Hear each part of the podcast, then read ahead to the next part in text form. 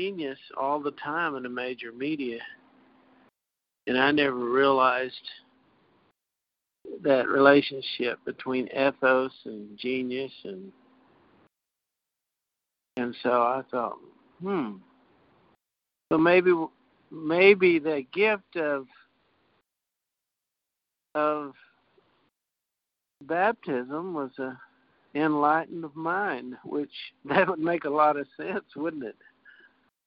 Yeah, he, you know, well, it, it does, and I, I never even considered it until I saw your your etymology for the word genius, and I'm thinking, yeah, when when he says that you will receive the gift of the Holy Spirit, um, he's imparting to the believing, baptized, uh, acknowledging, accepting, trusting believer. He's he's imparting more of his spirit to us, and that spirit is to is to live in the will of the Father, as the Son lived in the will of the Father. And that, in living in the will in the go ahead. You know, I was just gonna say that's our hope. It's in Pandora's box. Yeah, when well, we living in the will and living in the will of the Father is the obligation. That's what he came and he said, I do my Father's will. You don't mm-hmm. do my Father's will, yet you profess that you do do my Father's will.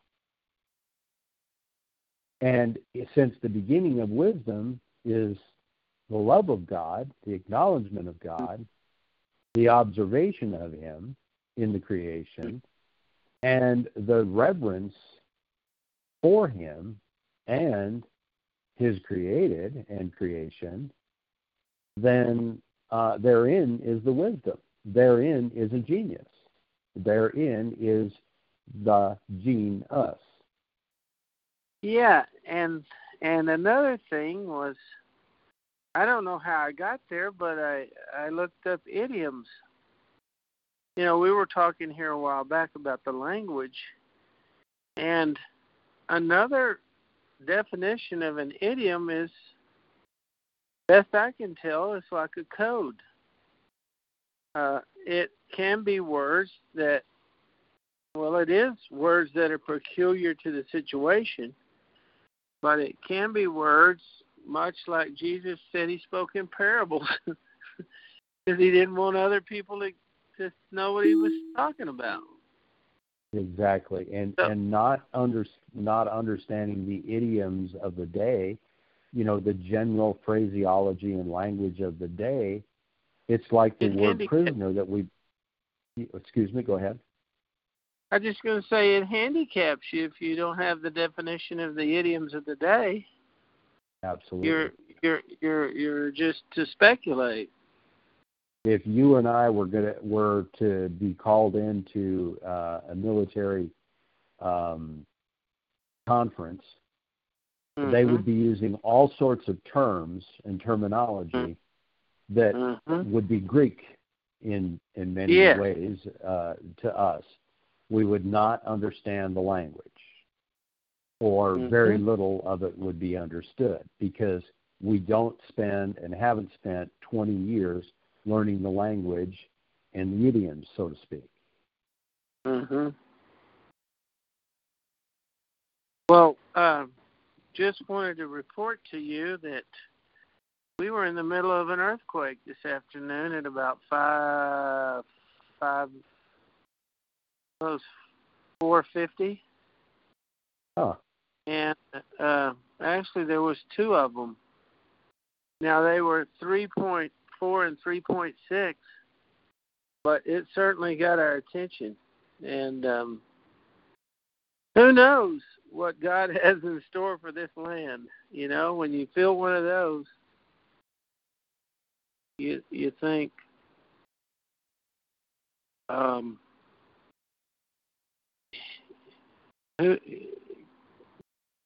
better better really try to focus in on what you should be doing in life. Yeah. Yeah, and so when was the last time that we are under the understanding that West Texas had a earthquake? Uh, I've lived here uh, 62.75 years. And uh, 20 years ago, we had a little shaker, never too close to us. This one was not far from our building, actually. I mean, but we we've heard rumbles and felt vibration, and um, that's what you'll read about or listen to when you hear that guy's lecture I sent you. His ideas about uh, vibration and harmony and and the effects of that on your thinking.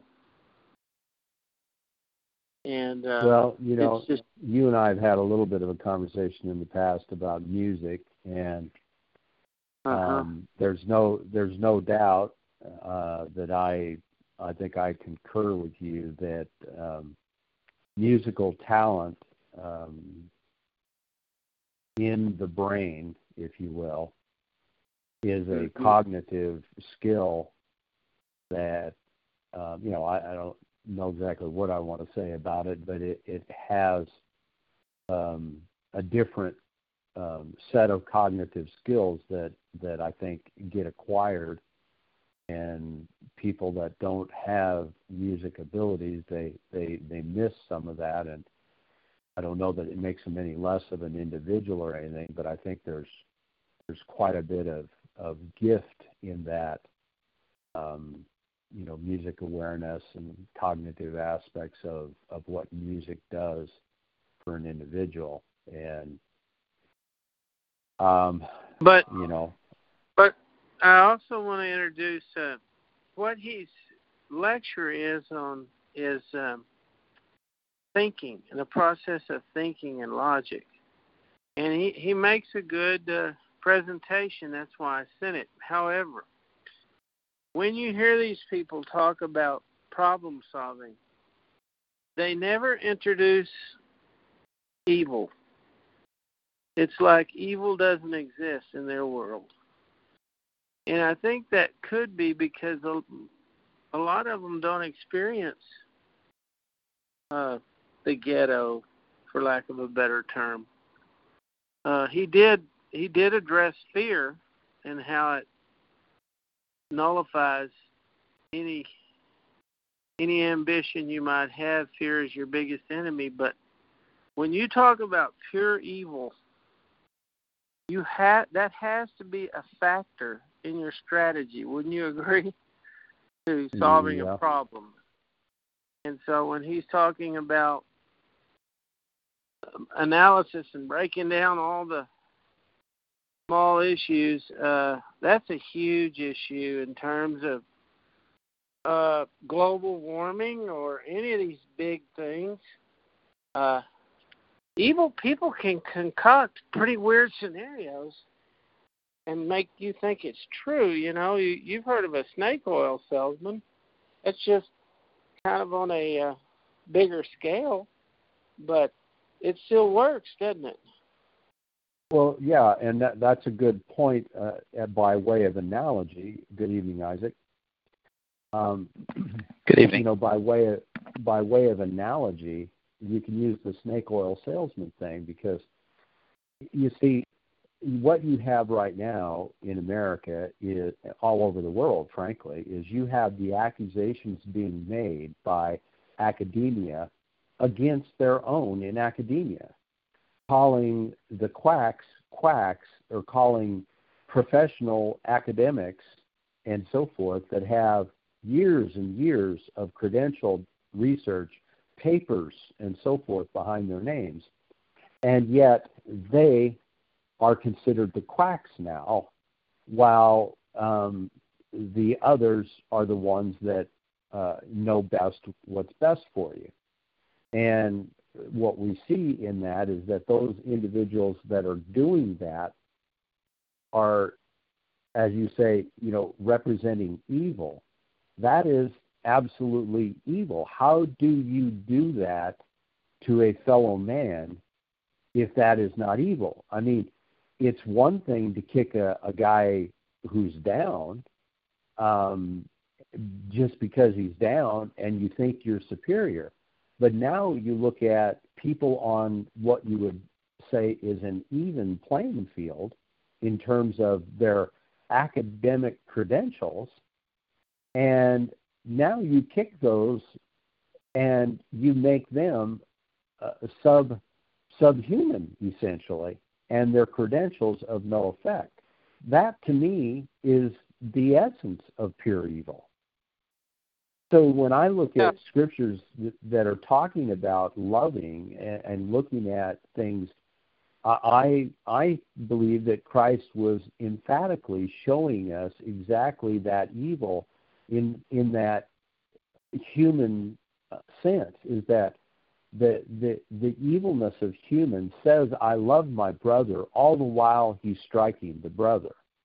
And that's what we see repeated throughout the the Old Testament is is God's complaint about the oppression and the wickedness being practiced by the very people he was holding by the hand, guiding by the hand, and instructing by the hand in the ways and the will of the Father. Then, when he comes in the form of his only begotten Son, he shares that same empathy to humanity that humanity itself cannot even apparently muster up out of its you know its its little index or its little finger or anything.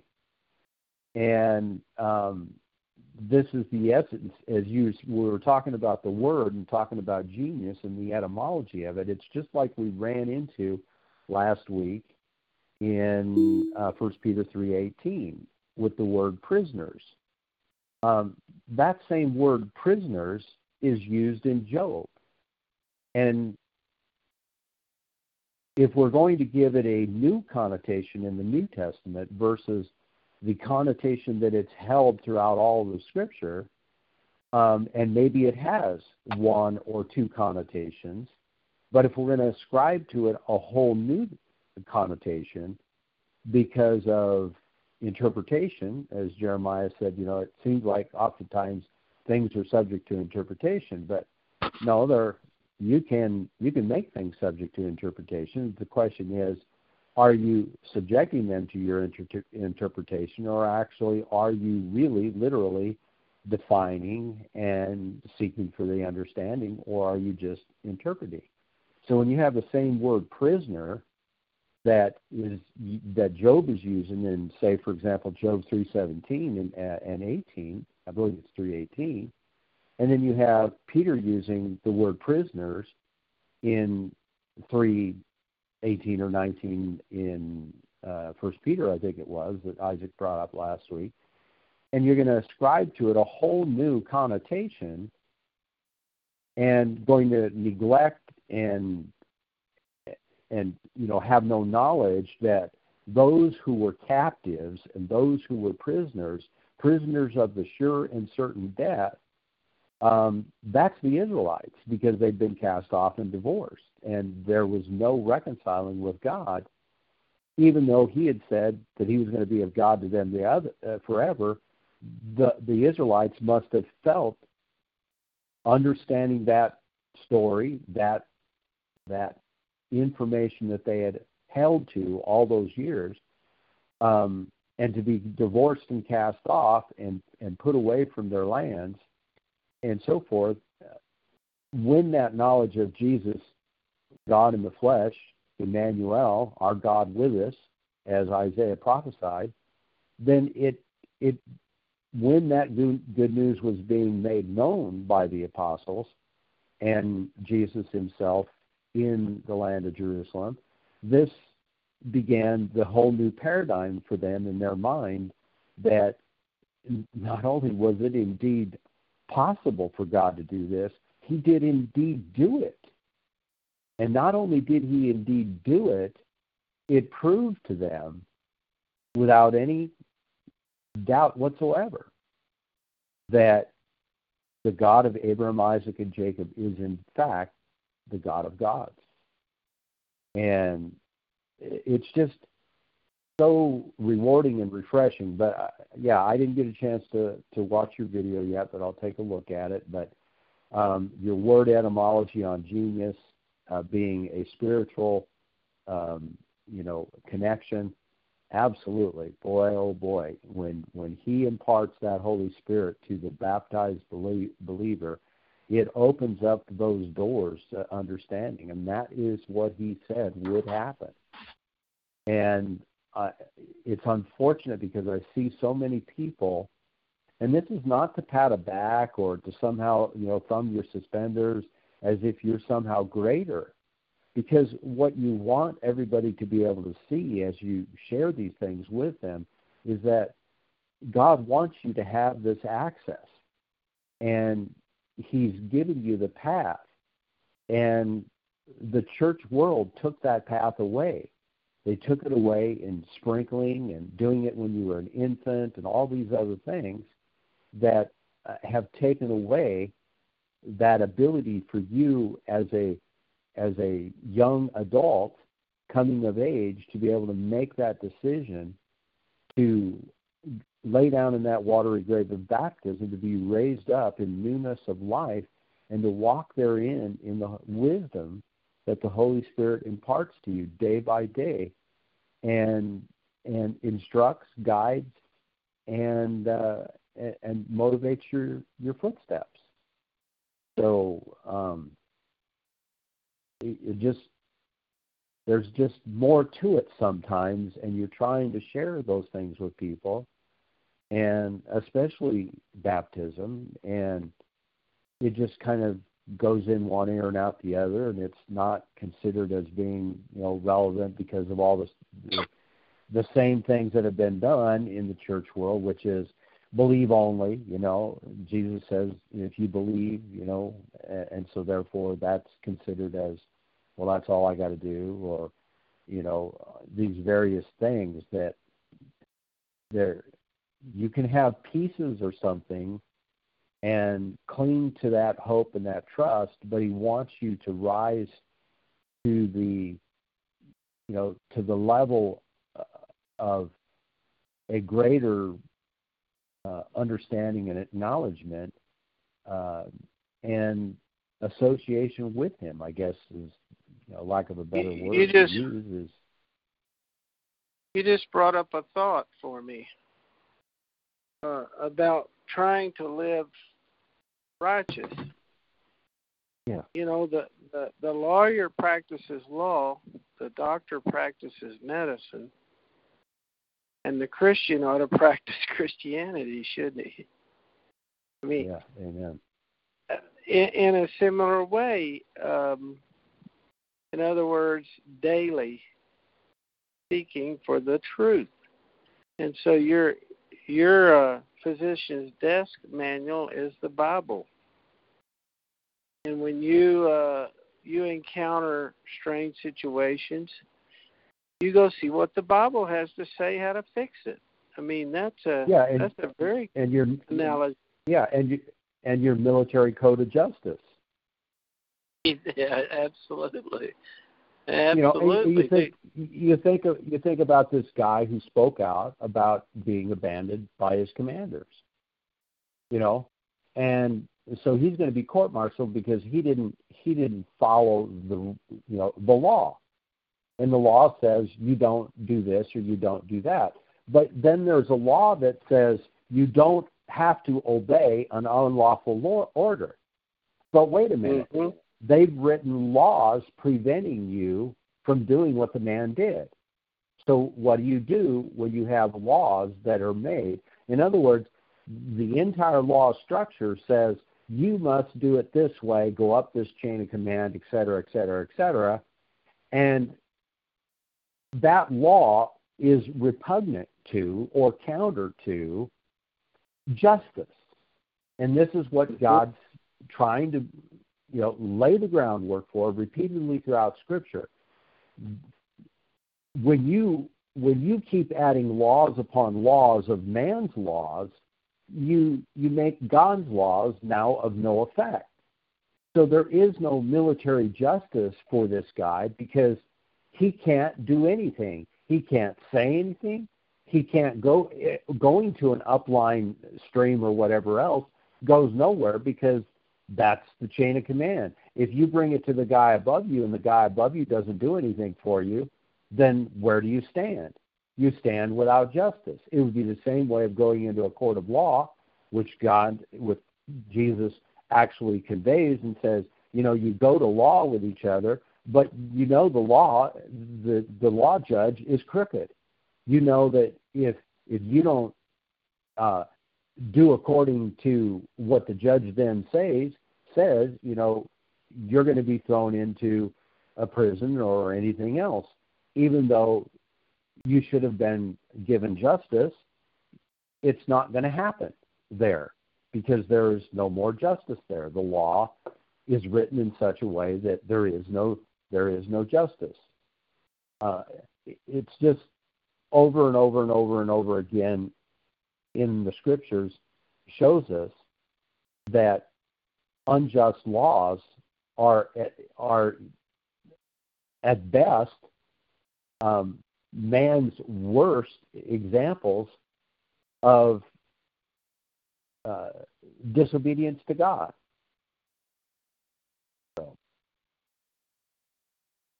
and yeah. if, if we if we're going to teach everybody that they don't need to be obedient to the commands because those commands were done away, those commands were put away, those commands were nailed to the cross, and things of that nature, then what is the point? And and as we get into this thing on uh, what happens when one dies, I think you know there's another thing that I I was going to bring out. Um, you know, when we were doing some studies on Satan, the devil, and and so forth, I I put forward 81, I think it was, uh, uh, thesis regarding the things that you're required to believe, and that's there as as a way of, of reference for us to to ask ourselves these serious questions about the things that we've either been taught to believe or the things that we are believing. And when you go back to 1 Peter 3:18, you go to 1 Corinthians 15, and you're looking at Paul's words in in uh, Thessalonians, you're looking at Paul's word, Peter's words in Peter, and and and James's words as well in the book of James. And I have to ask this one very important question. It's another one of those questions that that you you have to you have to get an answer to in your mind in order to, to be able to move forward. If what Paul believed was that to be absent in the body was to be present with Christ, and he actually yearned to have death, then why didn't Paul just go ahead and commit suicide? And therefore, instead of having 3,000 baptized uh, plus at the day of Pentecost, then why wasn't there a mass suicide? You know, at Jonestown in Jerusalem. You can imagine what the Roman authorities would have done with these guys that carried out that uh, program with the with the masses, right? Right. And so it's a really important it's a really important question that you know you have to take time to to consider and think about. At least I think, in order to evaluate where it is that your thinking is at and where your stinking thinking might have been and where you need your thinking to get on track. You know. So anyhow, uh, Isaac's there. Good evening, Isaac, uh, and good evening, Rich. And uh, mm. um, we kind of opened up the door Hello. here and got underway. Yep, I hear you, Isaac. So, Isaac, uh, you were moving through some scriptures, and I guess I'm going to say, why don't we go ahead and get to them? Sure. Um, um, yeah, last week we were on uh, 1 Peter 3:18, like you mentioned. Uh, and the next one that I have is, let's see. Oh, I didn't pull this one up yet. Let me, I have most of these pulled up, but I missed one of them. Let me grab another one quick. I have written down uh, John 3.13. So let me get my uh, context here. Yeah, that's a good one. John John three thirteen, right?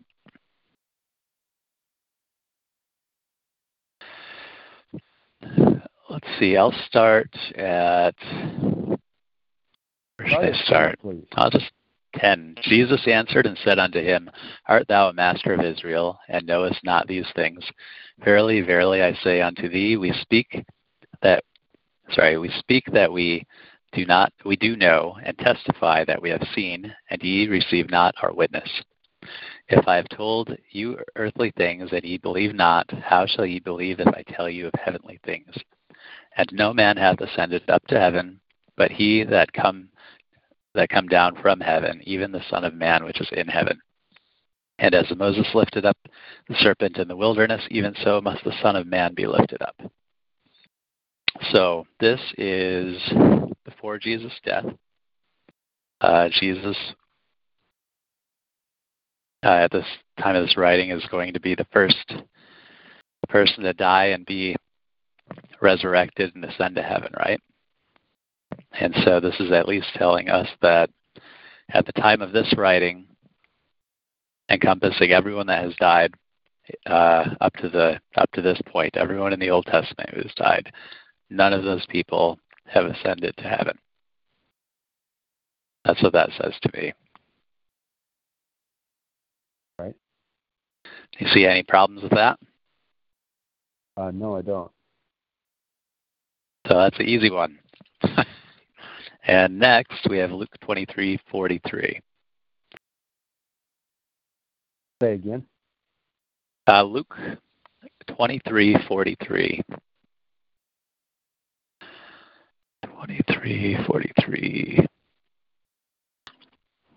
Yeah, so this one this one's interesting. Uh, so this is Jesus on the cross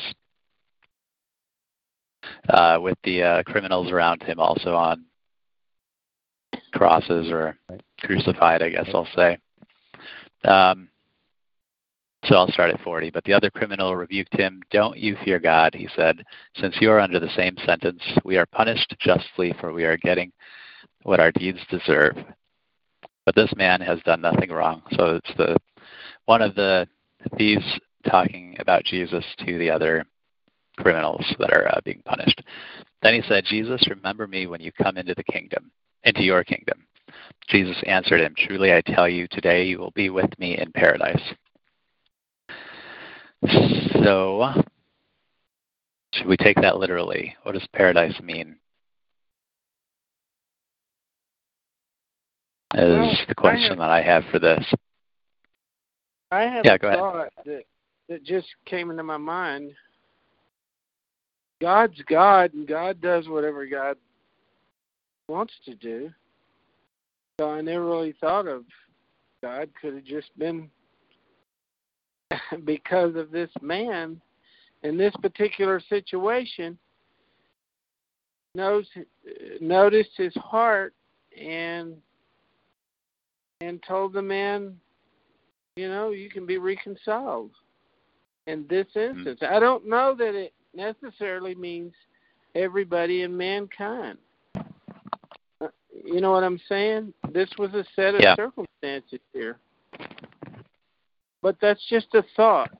So I'm not the grand poobah of all this background, but we know that God spared Cain, and Cain clearly had earned the death penalty, didn't he? Yeah, there are definitely lots of exceptions to the laws well, uh, being made God, by God. Yeah, if God made them, I guess He can he made them for us, for our benefit. Yeah. And He truly, truly doesn't want anybody to perish. You, you know, that's or not His people. So that was just something that came to me, Isaac. Yeah, got it. Yeah, another interesting uh, example of that would be Abraham being told to sacrifice his own son, and that was before the Ten Commandments, right? That was before there was a commandment: "You shall not murder," but or "You shall not kill." Uh,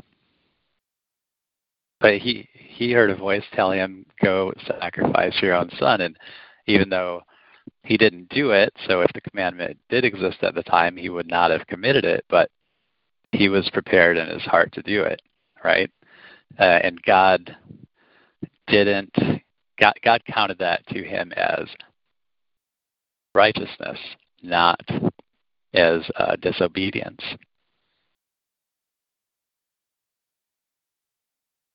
Yeah. So the uh, I mean it it all points to, as we know the story, it was pointing to the sacrifice of God of His own Son. Right. And right. So you know we we have the benefit of kind of seeing the end of the story or the rest of the story, so to speak. Uh, and that makes sense uh, as to why he was willing to give Abraham such a command, and Abraham being willing to be obedient to such a command, um, it points expressly to what we find in in God being willing, and and further solidifies why God chose Abraham. Um, we don't have a record, for example, to say that he did this with with uh, Methuselah, you know, or any other figure or name you want to apply. What we have is this record of this action and activity that took place with God and Abraham.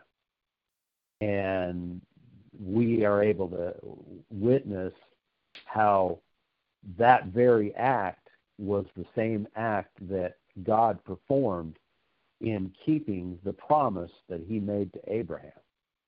And that's just to me that's that's just astounding. Uh, just a, an abounding of love and grace that I think sometimes we lose sight of, you know, and forget. Uh, anyhow, I won't belabor anything there, but no, I, yeah. again, I think you're right. You're right, Isaac. The first thing you expressed was, well, what exactly do we mean by the word paradise? Uh, yeah, you know that that has to be has to be vetted out. So we have to pause. We have to look up the word. We have to. Um, I won't do that now because I want you to be able to have the time that you need, and then as as we go along here, we can click back on some of these and and figure out what we need to you know understand. Yeah, that sounds good. Uh, okay. Yeah, so all these scriptures that we're going over are all things that seem to, or at least possibly apply to death right? What happens after death, if anything. Uh, so just just to make sure that we're keeping that context, and so until we get through these scriptures and then revisit them and talk about each one of them, I guess to me at least the the question of what it all means is will will remain open. Uh, so next we have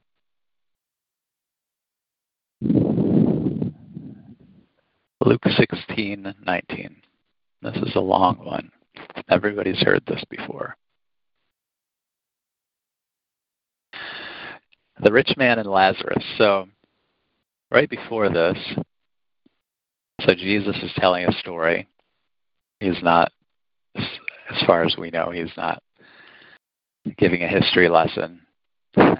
Uh, but maybe he is. I don't know. Um, right before this, uh, he says, Anyone who divorces his wife and marries another woman commits adultery, and the man who marries a divorced woman commits adultery. So he's uh, reiterating law, right?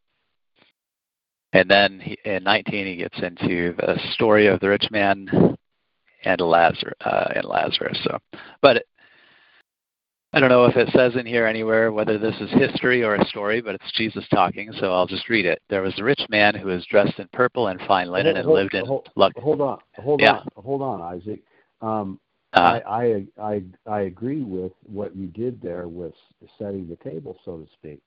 But let's set it even a little bit broader because remember, as we begin 16, he's speaking to his disciples specifically regarding you know the various things that have been going on here since you know chapter 15 probably and and perhaps even beyond that but then it was the pharisees there in 14 uh 16 14 that said, and the Pharisees also, who were covetous, heard all these things and they derided him.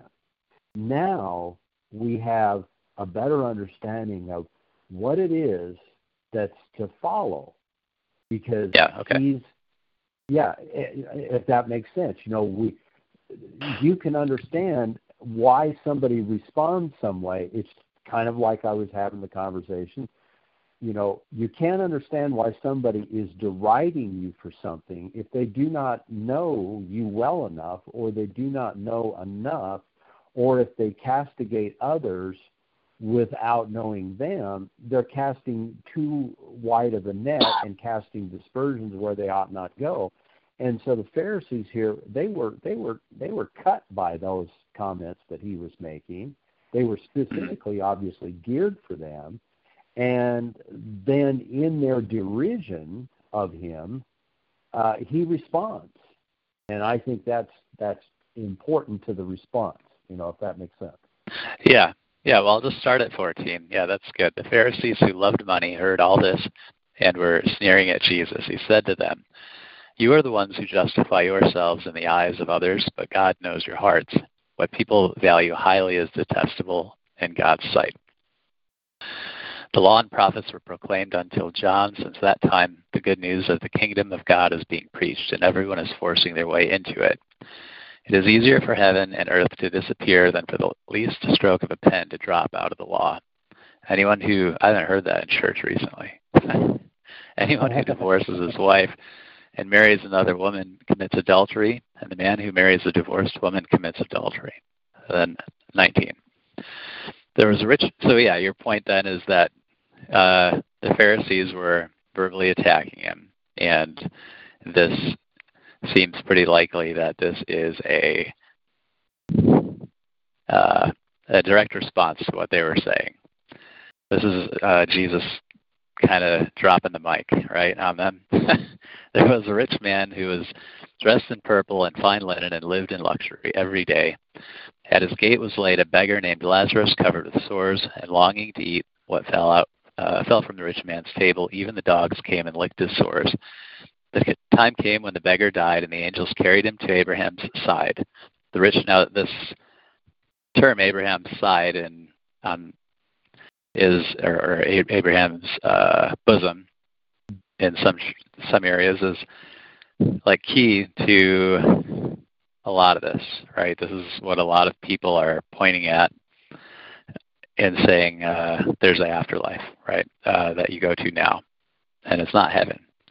So I'm not saying that I believe that, but that that uh, phrase Abraham's side is a big one. So the time came when the beggar died, and angels carried him to Abraham's side. The rich man also died and was buried. In Hades, where he was in torment, he looked up and saw Abraham far away. Uh, that's interesting too. He looked up, right? Um, when I've tried to read other people's interpretation or, or yeah, I'm just going to say interpretations of this.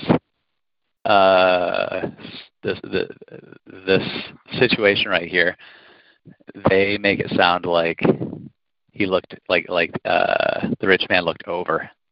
They're both in the same spot, basically separated by some distance, and Abraham's just over on one side of the lunchroom, while this guy's on the other side of the lunchroom, right? Um, this, in this translation, at least, it says that he looked up uh, maybe toward heaven. I don't know. The rich man also died. Right, let's see. So, uh, 23. In Hades, where he was in torment, he looked up and saw Abraham far away with Lazarus by his side. So he called to him, Father Abraham, have pity on me and send Lazarus to dip the tip of his finger in water and cool my tongue, because I am in agony in this fire. But Abraham replied, Son, remember that in your lifetime you received your good things, while Lazarus received bad things. But now he is comforted here, and you are in agony. And besides all this, between us and you a great chasm has been set in place, so that those who want to come from here, uh, so that those who want to go from here to you cannot, nor can anyone cross over from there to us. And I'll keep reading because this is all really a really good description of whatever this place is, at least in this story. So um, he answered, Then I beg you, Father, send Lazarus to my family, for I have five brothers. Let him warn them, so that they will not also come to this place of torment. Abraham replied, They have Moses and prophets. Let them listen to them. No, Father, Abraham, he said, but if someone from the dead goes to them, they will repent. He said to him, If they do not listen to Moses and the prophets, they will not be convinced, even if someone rises from the dead. And I think we can stop there. So, this is, at very least, a fictional story from the mouth of Jesus describing a place where dead people reside and think and talk and apparently have arguments. so, uh, the open question, I suppose, then, or one of the big open questions questions is: Is this Jesus giving a history lesson of something that happened? Did Abraham actually say this? And Jesus is just using it as an example uh, for these uh, Pharisees, or is he making up a story? Um, we know, as far as I know, we know that uh, um, a lot of uh, parables that Jesus speaks are made up stories, right? They're examples. Um, and maybe they're not. Maybe all of those things are just history lessons, but uh, my interpretation of a lot of them is that they're made up stories, and so this could be another made up story. It could be a parable, right? Uh, but if it's or, not, or if it's it a history could, lesson, or, or it could mm-hmm. be allegory. Yeah, it could be allegory. Remember that an allegory is a symbolic representation. So whether doctrines, parables, allegories, visions, prophecies, or metaphors, we have to remember we cannot be misled to interpret them contrary to the laws of God or contrary to the biblical historical record. So allegory, parable. You know, a parable is a is is a telling of a story in in in ways in which um, those there at the time would um, receive the story.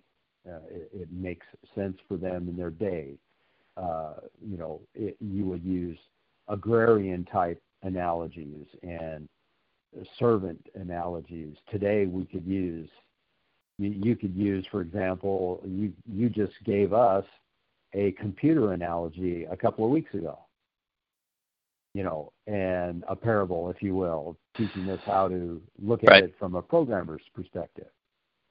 So yeah, it could be allegory also, and as I say, allegory is a symbolic representation, and you see a symbol in Abraham you see a symbol in Abraham's bosom because being in Abraham's bosom means you are close to the Father, you know, and other things like that. Go ahead.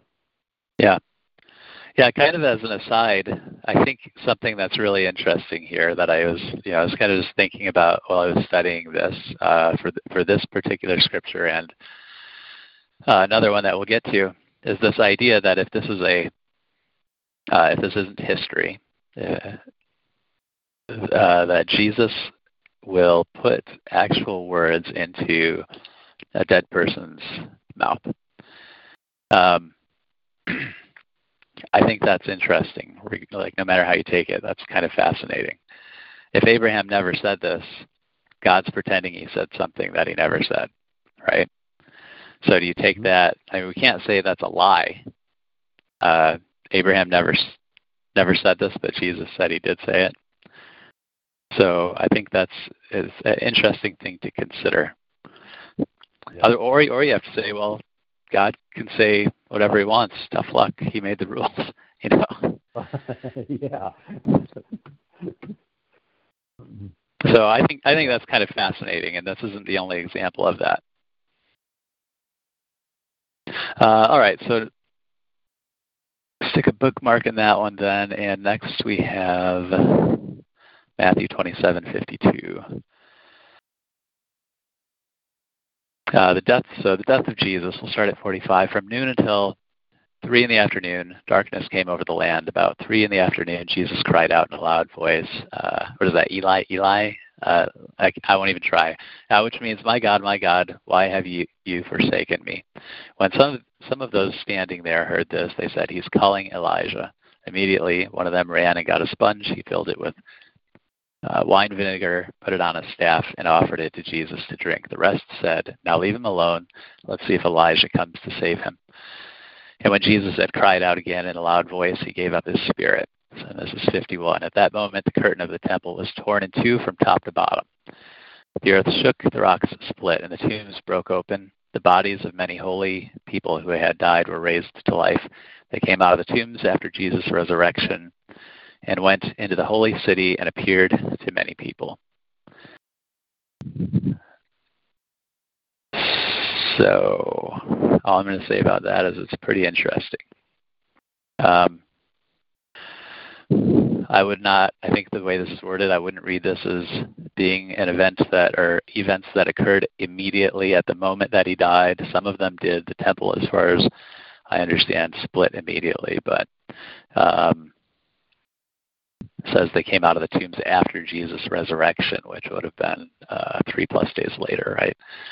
Um, went into the holy city and appeared to many people. So I guess as unbelievable as that sounds, you know, there's a lot of things we believe that are unbelievable. So I'm going to take it for take it at face value and assume that some people that were dead came back to life and went back about their business. And I guess then I'll say too that that's not the first time that someone was brought back to life, as far as we understand. Um, Jesus apparently raised a sick child, right? Um, and this is another example of that but it doesn't say this does not give any uh, as far as i can tell any clarification to um, the state of these people after they died before they were raised uh, but but i think it's pretty topical to uh, to note that that uh, this this can occur in certain situations and you know that's interesting that goes back a little bit to um, what Russell was saying earlier uh, about uh, Jesus telling the uh, thief that he would be in paradise with him on that day. Uh, Jesus can make Jesus makes the rules, and he might not even necessarily be breaking the rules. He might have made a rule saying that he can do this other thing, and he just never told us about it, right? so uh, there well, might be a rule that Jesus can invite anyone he wants into paradise, and uh, he just didn't write it down for us. I I'm glad you said that because he did he was given all power and authority. Right. That's um, good. To tra- to transact, and that's part of what the parables are actually telling the Pharisees and so forth is that he's been given all power and authority to transact on behalf of the Father he is the the man or the um, in the in the parables I'm drawing a blank on on uh, the master that has gone away and and in the other parables as well who who when he returns they say well let's let's kill him. Otherwise he's going to take our place. You see, because that's what the Pharisees and the religious leaders of the days feared was that if this was indeed, um, then they were going to lose their place and their station because the Romans were going to say, "Well, you guys, you guys are nothing. You guys are, you guys are out of man. You're not the religious leader anymore. This guy here is the religious leader."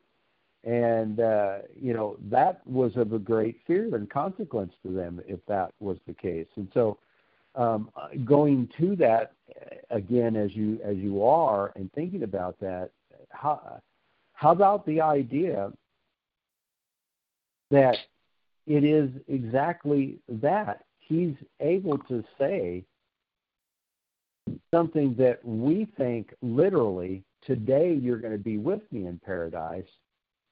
But to say that today, Isaac, you and I are going to be together. Okay? Now you think that I'm coming to where you're at. But what if we're going to be together in a way that we're not thinking? In a way that spiritually we are today together. So that is another essence of of of looking at those words that are being conveyed, which don't have to be contrived into, well, he can change rules or he can't change rules. Really, it comes down to a way of looking at things, a way of, in a spiritual sense, that Christ would likely mean it, is that you've you've made that confession to me today. Today, that confession puts you with me. I don't know if that makes sense. Yeah. Yeah, I think it does. Let's see what we have. So next. I, I try, yeah, I, I just try not to see. Well, gee, do I have to bend a rule, or do I have to get him to do something that's out of character or anything else, or am I looking at it in a way that, you know, is inappropriate? you know, to, to uh, view it and so forth. It, yeah, sure. Get, getting back to 52 quickly, uh, what if we just believe it the way it's written, and um, and realize that at this place in history this happened? Deal with it. Follow the science. well, right. And, but I think I think what Isaac was saying, as far as 52, though, is that the next verse says, "And came out of the graves after his resurrection," and that is something that I have, you know, been taking a lot of time to kind of look at over the past, you know, few years from time to time. And now that we're in this study here, Isaac bringing this scripture up, I've definitely um, and and I haven't fully vetted all of my thoughts to you then before on Matthew 24 and all of my thoughts to you on Revelation. Um, but when it, it it ties together because once again we are told in Matthew 24, um, and Isaac, you had got him to Matthew 23:43, and so the next thing that we have to look at, you know, was just a few verses later which were the, uh, Luke, the we did end. Luke twenty three forty three. Uh, oh, I, yeah, I'm sorry. Uh, yeah, I, I was just thinking about Matthew 24 and, and thought it was, yeah, that's right, Luke 23. All right, so it, it scratched that, but it, it made me think once again about so many other things, like I said to you a few weeks ago, in discussing what happens when one dies, we're actually having to discuss more about what happens at the resurrection. And it brings this issue here that you just uh, brought us to in, in Matthew 27, 46 to 52, because here we have something that definitively, as Russell said, appears to have happened. And if we are being told that everything has been future in so many things, like even Matthew 24 and Revelation, um, and we're taking it in a context of a future ignoring the clear scripture in Matthew 24, where there's a time element involved in, in, in Matthew 24 when he talks about signs of, of the end, of the end, the end days, the end times, latter days, latter you know uh, points of time. So once again, this scripture gets often overlooked because how many times are we talking about the apocalypse or what the zombie apocalypse, you know, uh, actually occurring? Because you know this is what it would appear like. This is you know, this would be a movie right out of Spielberg or something, you know. And um, but Matthew is clearly conveying that this is to happen. And it is to happen after his resurrection. And how many times do you hear the church talking about those who Matthew conveys rose from the grave and went about talking to all sorts of people all over the place? Can you imagine what a monumental, uh, uh monumental thing that would have been, and how that would have turned the world upside down even more than even in the apostles, you know. Yeah. Let me uh, yeah. let me sh- let me shed some light real quick. In Latin, the word uh, tomb, tumba, uh, is similar to the Greek word timbos, and here's the part that's groundbreaking. Means a burial mound, a grave yep. or a tomb. So, so we're not gonna. That's what the words say, isn't it? And that the is. burial grounds were open. Yep. So we've got to be talking about zombies, as far as we know, that have been energized. I mean, I I, don't mean zombies is a bad thing. I, I think more like they were just brought to life. So this right, I don't I don't either, but I yeah, I'm I'm using our modern day language. This would be like the zombie apocalypse that everybody, you know, has heard about and and everything because of uh, of the way it's been portrayed. Um, this is this is clearly not the first time that bones have been made alive. They were made alive in the book of Ezekiel.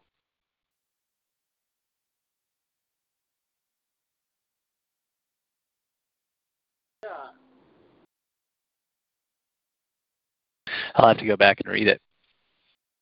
Yeah. It, okay. Uh, I'll I'll I'll leave that I'll leave that there to simmer. but but, is, but isn't this a good example of here it is we're all reading it in somewhat probably different translations, but it's right before us, and the tombs were opened, and many bodies of the saints who had fallen asleep, which we we must conclude death, they were brought back to life. Now with God that's possible, isn't it? Absolutely but not with Doug yet, or Russell, or Isaac, Rich. Well, well, I, I I'm not yet dead, Russell, but but uh, no, it's just it's just absolutely you know it, um, yeah, but the thing that's just we're not being this doesn't get much discussion in the modern church, does it? No. But yet, but yet, it's a significant part of the gospel story. Now, even that word saints there, okay? To understand that word saints, now I, I didn't punch that scripture in, but I, I've done it before with the word saints. And that saints, that word saints, there's only one people in the biblical record that were ever referred to as the saints of God. So that's a whole nother thing. When we read these words translated the way they are and understand them for what they are, then what we're experiencing is that He not only resurrected Himself, but also brought to newness of life those that were dead before. Because how many times have you guys, being baptized believers, had people say to you, Well, I don't know that any of these other people were baptized. So are you saying that those people are not saved or, you know, whatever? But your answer, you see, at the time of the death, burial, and resurrection of Christ, you have your answer right here in this scripture. It's amazing what happens when you go to study one simple little subject, one simple little topic, how the Holy Spirit opens up something a whole lot more to you than you ever bargained for.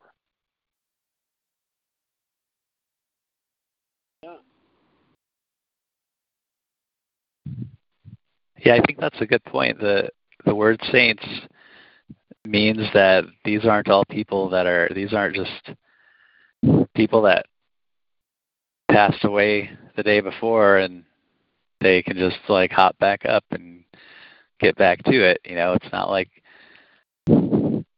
like oh, well, dozens of saints just died, right? These are people that have probably been dead for a while. Yeah, sorry, go ahead. What if it said, uh, and many of the bodies of the sacred uh, or special uh-huh. or you know a different category all people. Well it's it's it I, I don't mean to change the word and I, I don't mean to, to rain on your thought there russell but let's uh-huh. just leave the word exactly as it is because it says the saint and that is supposed to conjure in our mind.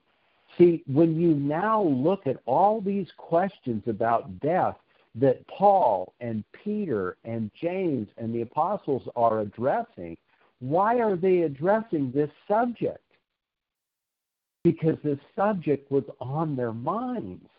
On the minds of who? On the minds of the people that had been told that the God of Jacob Israel was going to be a God to them forever and they would not taste of death. Yet all they kept seeing was everybody they knew died. And it was challenging everything that they knew, even David himself. Peter has to tell those people David is dead. This is 50 days after the resurrection, the day of Pentecost. That's what Penta means, 50. Well, yeah, I, I I haven't looked up in a saint according to uh, to the dictionary. It simply means a holy relic, holy or consecrated. So what difference does that make? Uh, yeah, these were not Tom, Dick, and Harry's. These were saints, weren't they? Absolutely. Yeah, and I think like what was being alluded to is these were Israelites, right? There's there's no question about that, regardless of what you believe now about who you think who you believe uh, is is saved or is eligible to be saved or whatever. Uh, the the Holy Spirit hasn't ascended on anyone, as far as is described here. Jesus died and was resurrected, and then this happened. It does. I mean, maybe uh, the Holy Spirit was uh, gifted to the apostles uh, in the kind of in the subtext here. Maybe it wasn't. It does. It just it doesn't say. Um, but up, it, it had to be it had to be Israelites. It, it absolutely did, and it absolutely was.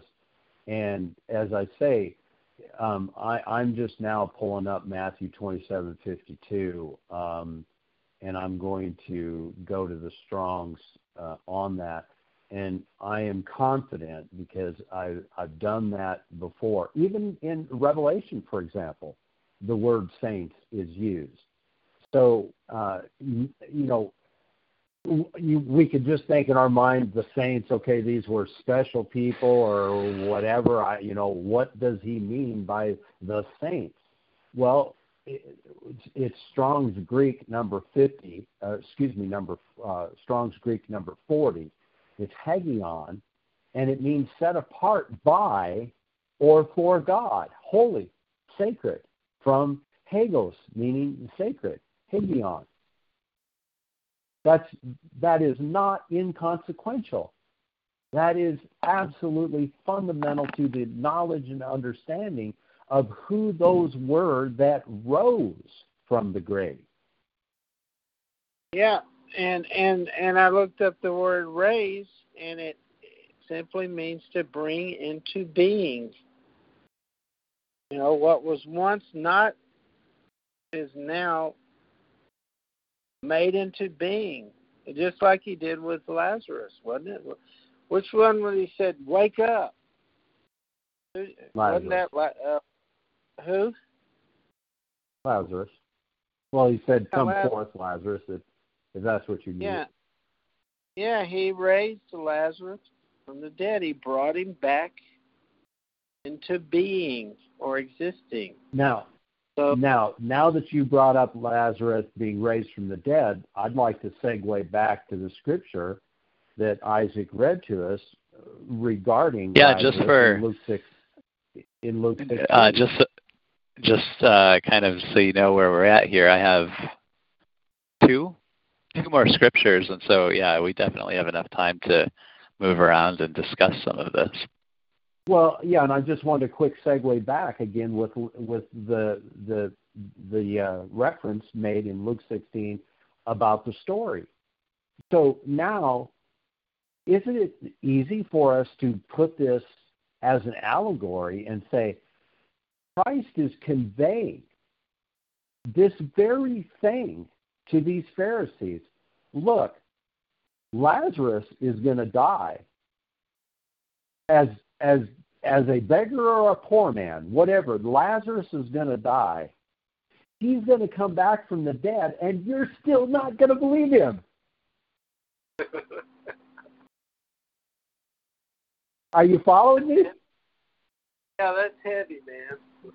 Now, now, I, I, you see, you see what I'm saying. Now we could go through this uh, to that particular scripture and so forth, and we could look for the timelines and try to get it all timelined out to see whether or not that that occurred, um, you know, subsequent to him speaking these things in in Matthew 27. And again, I'm just off the cuff here. I I, could go back. It could be that and and one more thing, I don't mean to digress on myself here, but one more thing about all this is remember there were no chapters of this scripture.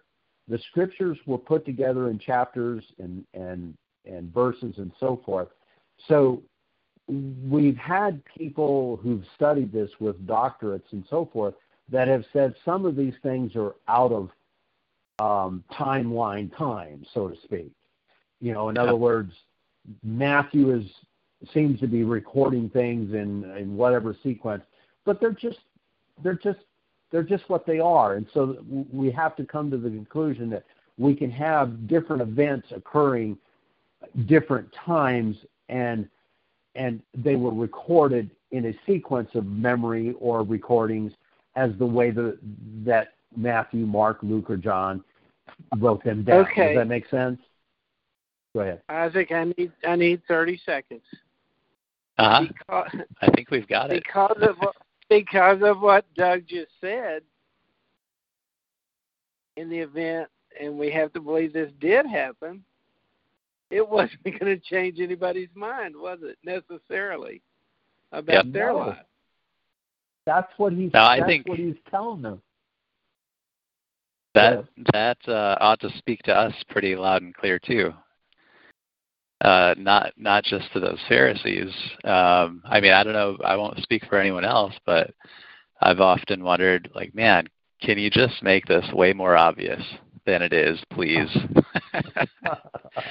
and Wow. here you go. I Here's the it. scripture that says why you're not getting it any more obvious than it is because he can have a dead person come knock on your door and walk through your house and you're still not going to have any more faith than you did before. It's Amen. something- Hallelujah. It's something more than seeing is believing, isn't it? Yep. It's something deep. Yeah, yeah, if you don't have faith, I mean if if that happened, if you saw that, then you could believe without faith. Well, Right. You wouldn't have to take any leap at all. Perhaps Say again? It's a calling. Perhaps it's a calling. Period. Yeah. Yeah.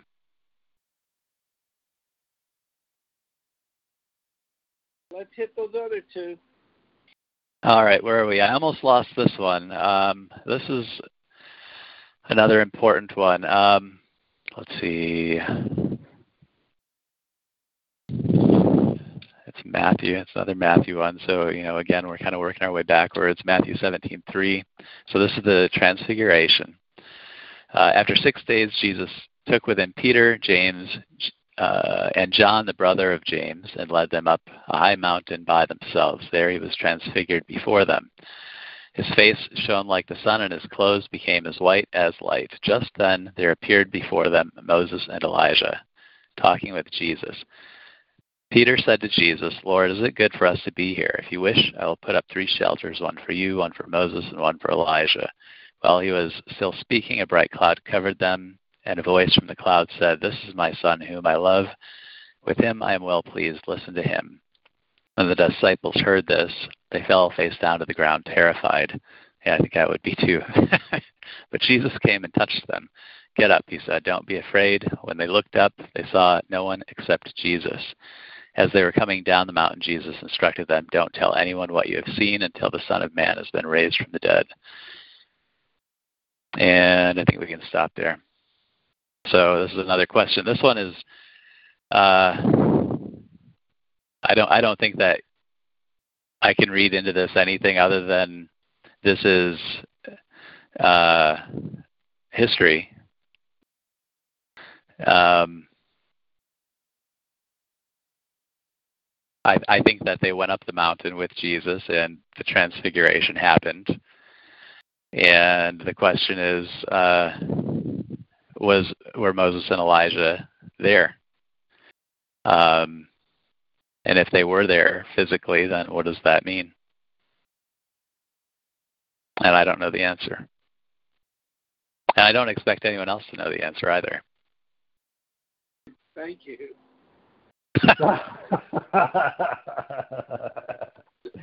well, but I, it does.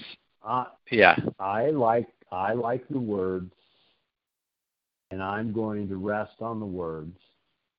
Jesus Himself charged them. What the King James reads.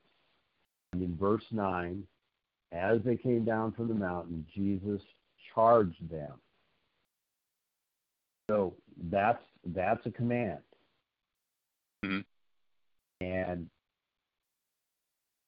and what he is saying um, uh, tell the vision. Tell the vision. Not television. Tell the vision to no man. So, am I wrong to understand this is vision?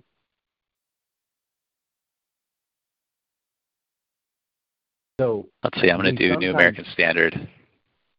We we sometimes yeah, concentrate. We sometimes concentrate on something that we're not supposed to concentrate on. So we're concentrating on the transfiguration. And then when he says, tell the vision to no one, it was important, obviously, for those to be with him and to see the vision as Christ refers to it. Go ahead on your New American. Uh, dictionary simply means uh, that he changed. So he changed right in front of him, just like Doug said. There was a change, and they described the change, don't they? Yes. So we we know what the change was, and uh, so that sounds pretty easy to grasp, doesn't it?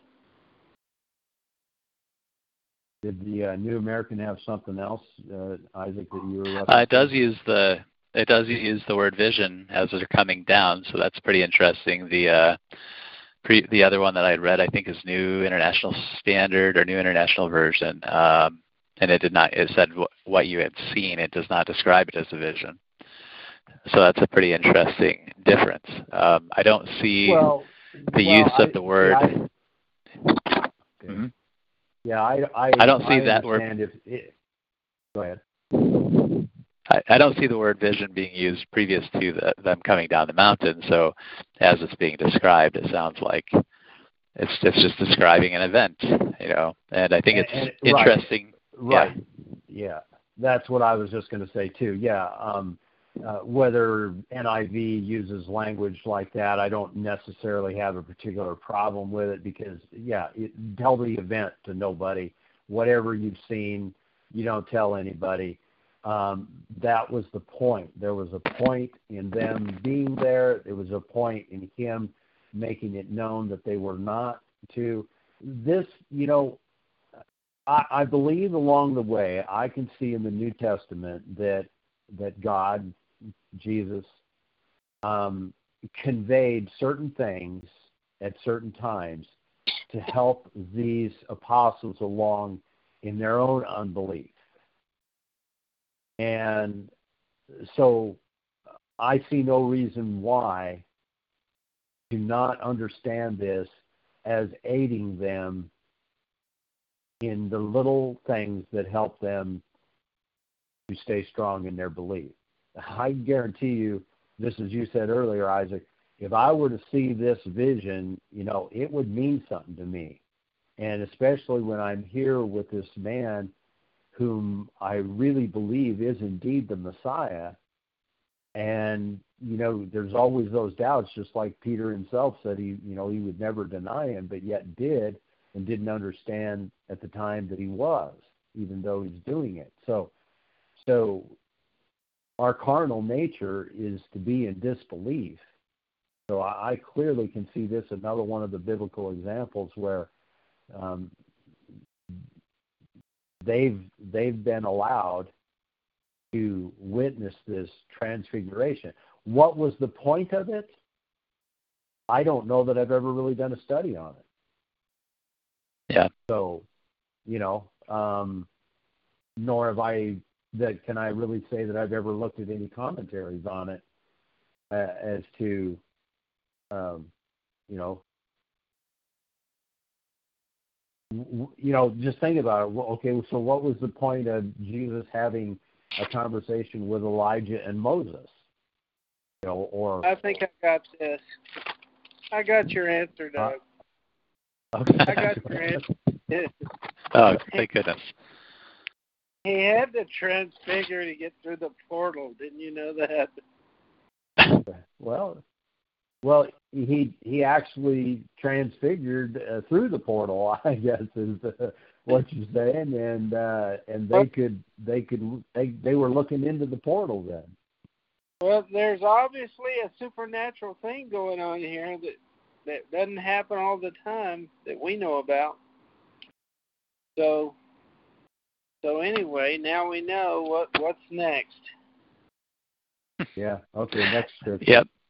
Uh, yeah, the last one. So I think that's everything that I had found in the New Testament, but I I don't believe that that's everything. Uh, I think those are no, I wouldn't even say those are the big ones. Uh, that's what I found. Um, so now we can go back to the Old Testament for one, and can, uh, can I can I hold you? yeah. Can I can I hold you hold you for a second? So what Uh-huh. were the thoughts? What were the thoughts regarding why the transfiguration had something to do with death?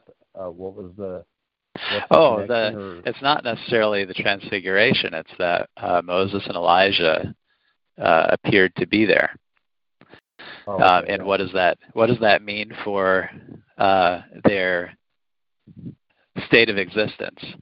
I, up up until that that point, uh, everybody up until the point that that was writ- that was told to people, everybody would have believed that whatever happened to Moses and Elijah was what happened, right? If if the belief was that they died and they're they're asleep in their graves, then then they show up. Then people would have kind of had their minds blown. Like, you know, that changes our understanding of where they are, what their state is.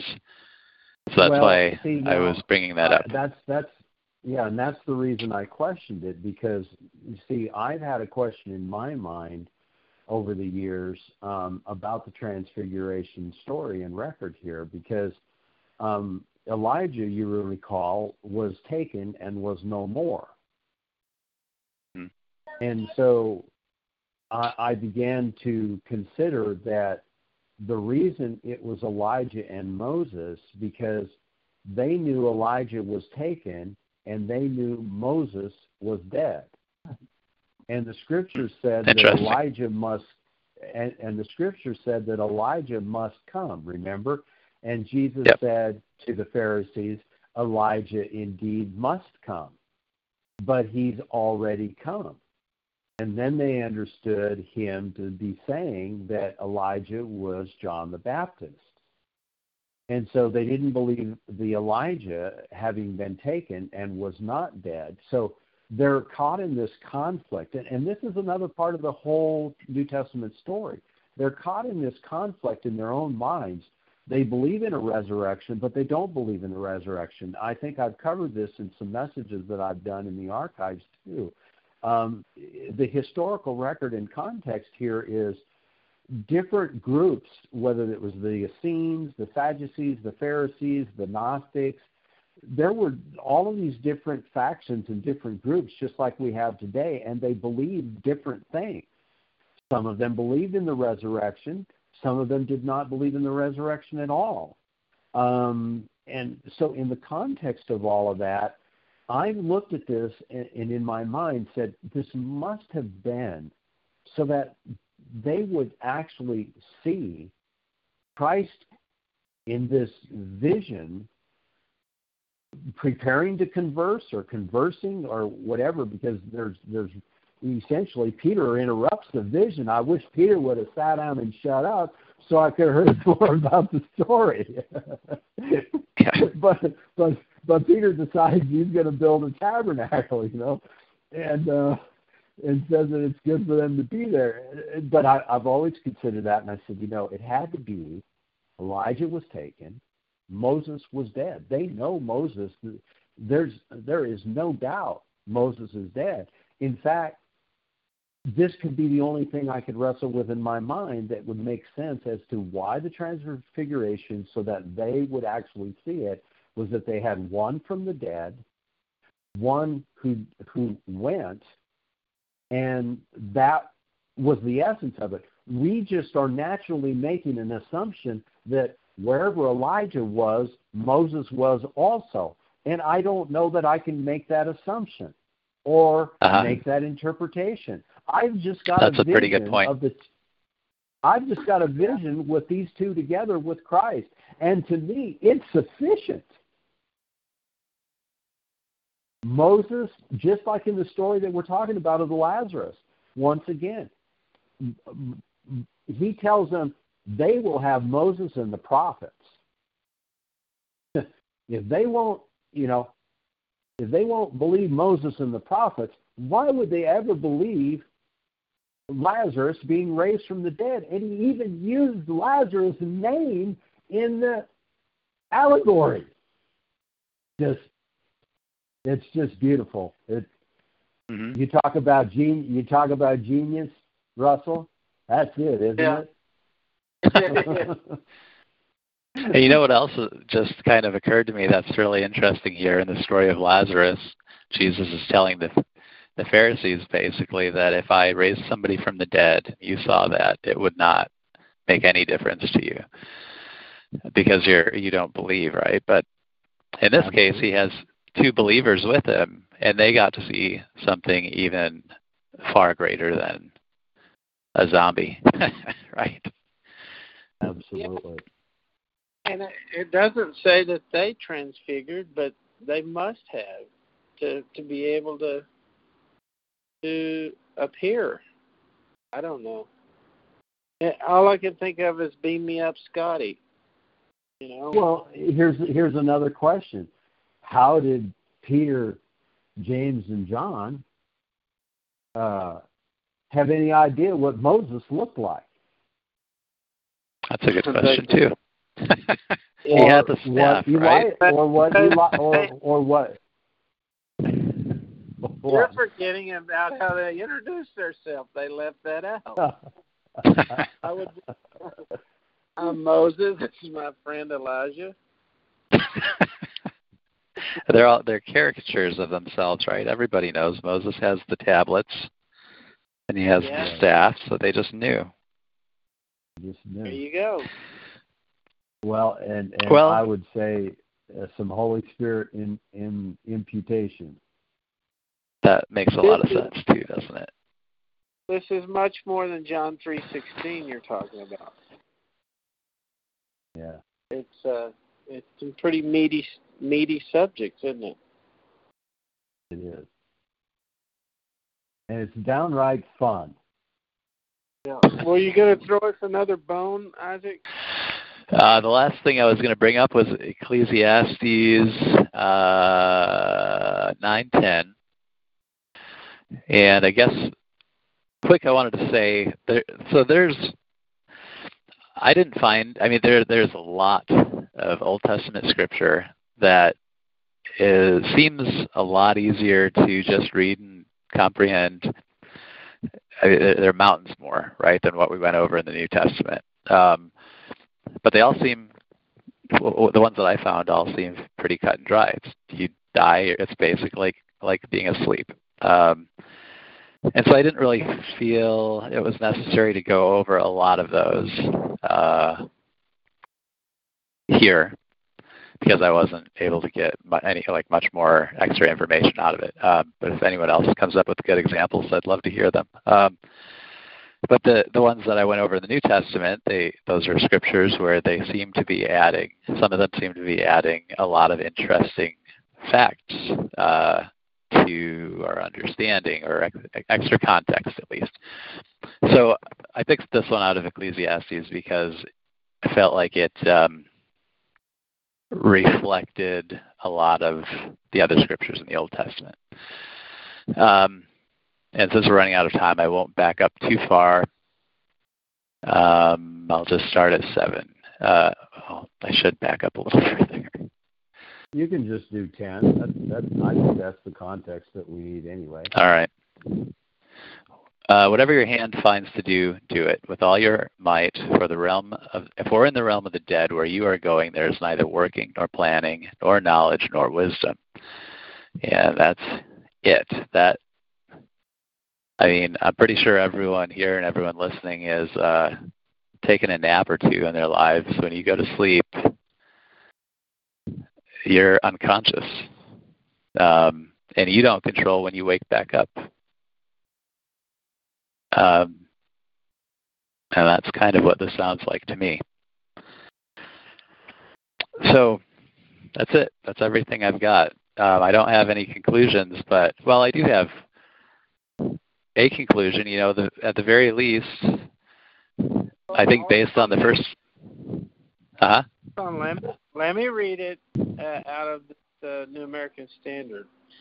Whatever Okay. your hands find to do, truly do it with all of your might, for there is no activity or planning or wisdom in Sheol where you are going. Yeah. little different spin. So, yeah. Boy, it sounds James- boring. King, yeah, King James says, yeah, and that's what I kind of dealt with uh, a week or so ago. Is that, uh, and I'll summarize it. I mean, we can cut to the chase with the Old Testament completely. There is not a place. In in fact, um, I'll throw a scripture out: Job three seventeen and eighteen, three seventeen, eighteen, nineteen.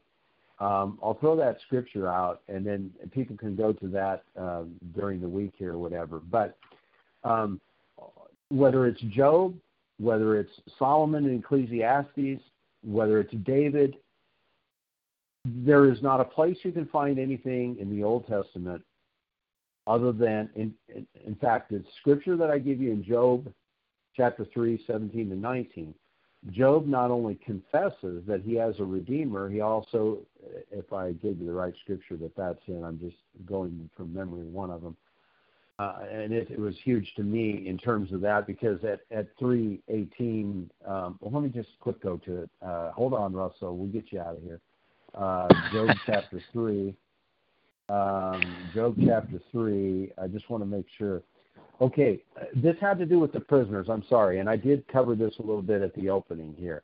Uh, it had to do with the word prisoners, and so here again, once again at 318, you have the prisoner uh, reference that you find so often in Paul's writings.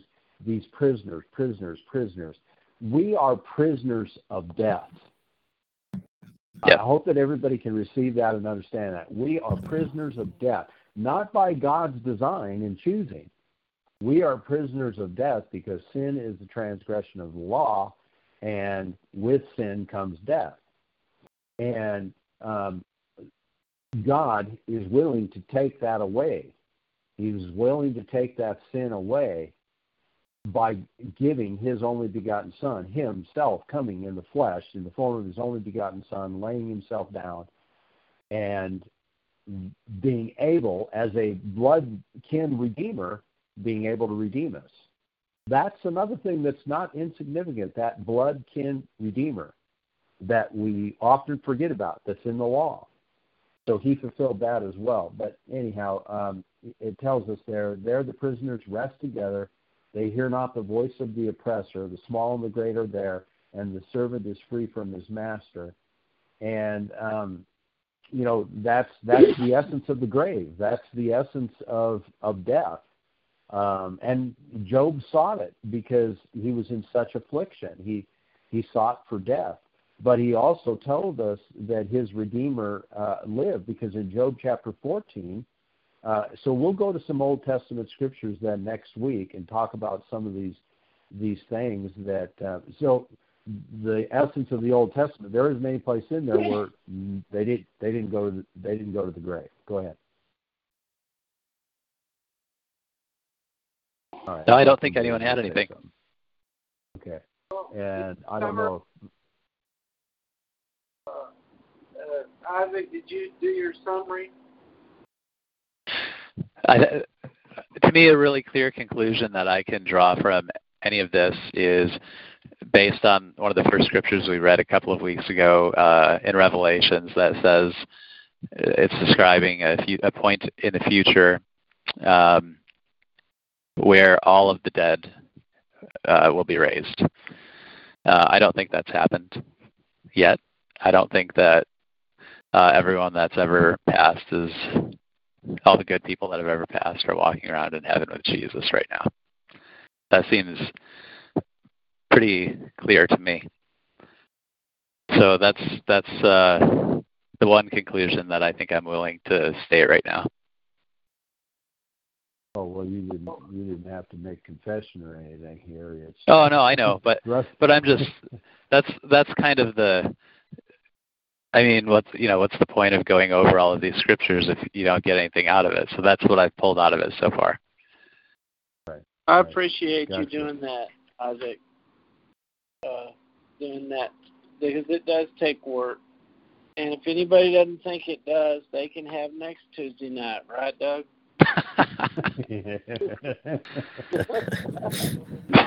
He's well, like, I'll uh, tell you what, I'll, I'll I'll give him a break. I've got a few things that I can cover then next week, and Rich probably has a few things that he'd like to cover, and and uh, they yeah. can have the week after. So um, yeah. you know, that gives them a little more a little more time to get ready.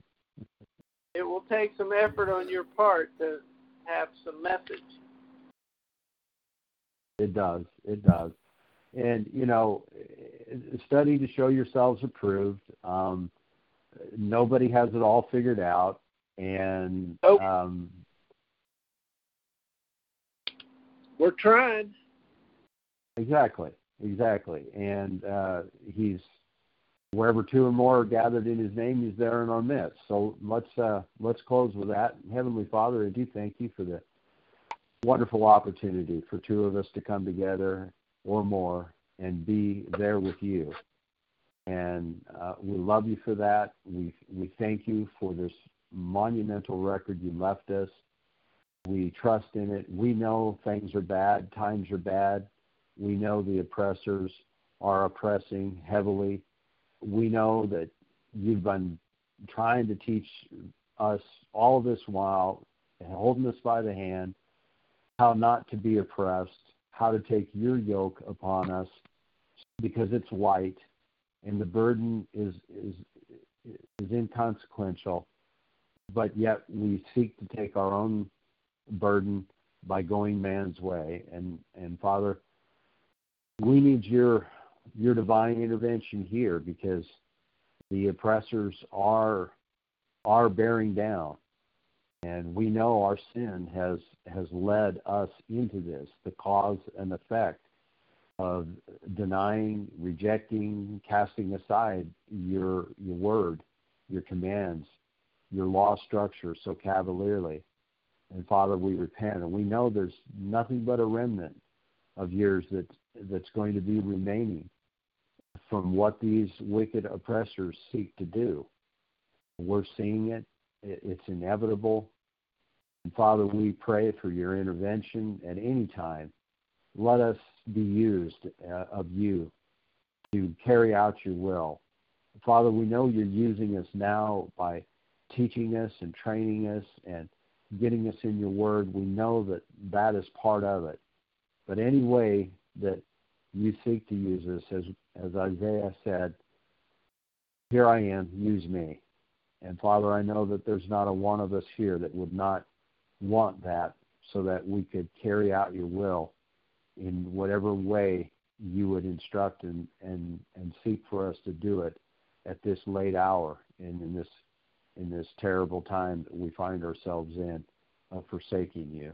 So Father, please continue with us. Father, we thank you for the abundant blessings you've been providing on those that have been in medical needs with the COVID issue, the with the accident for Hannah, and just thankful for all the things that you continue to do.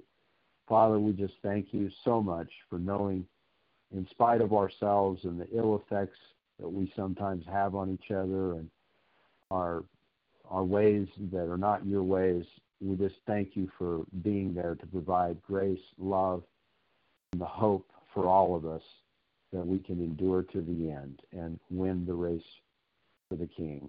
Father, we ask these things, we pray these things, call upon you daily for all our sustenance as these times get very strange. And we ask for your divine help in everything.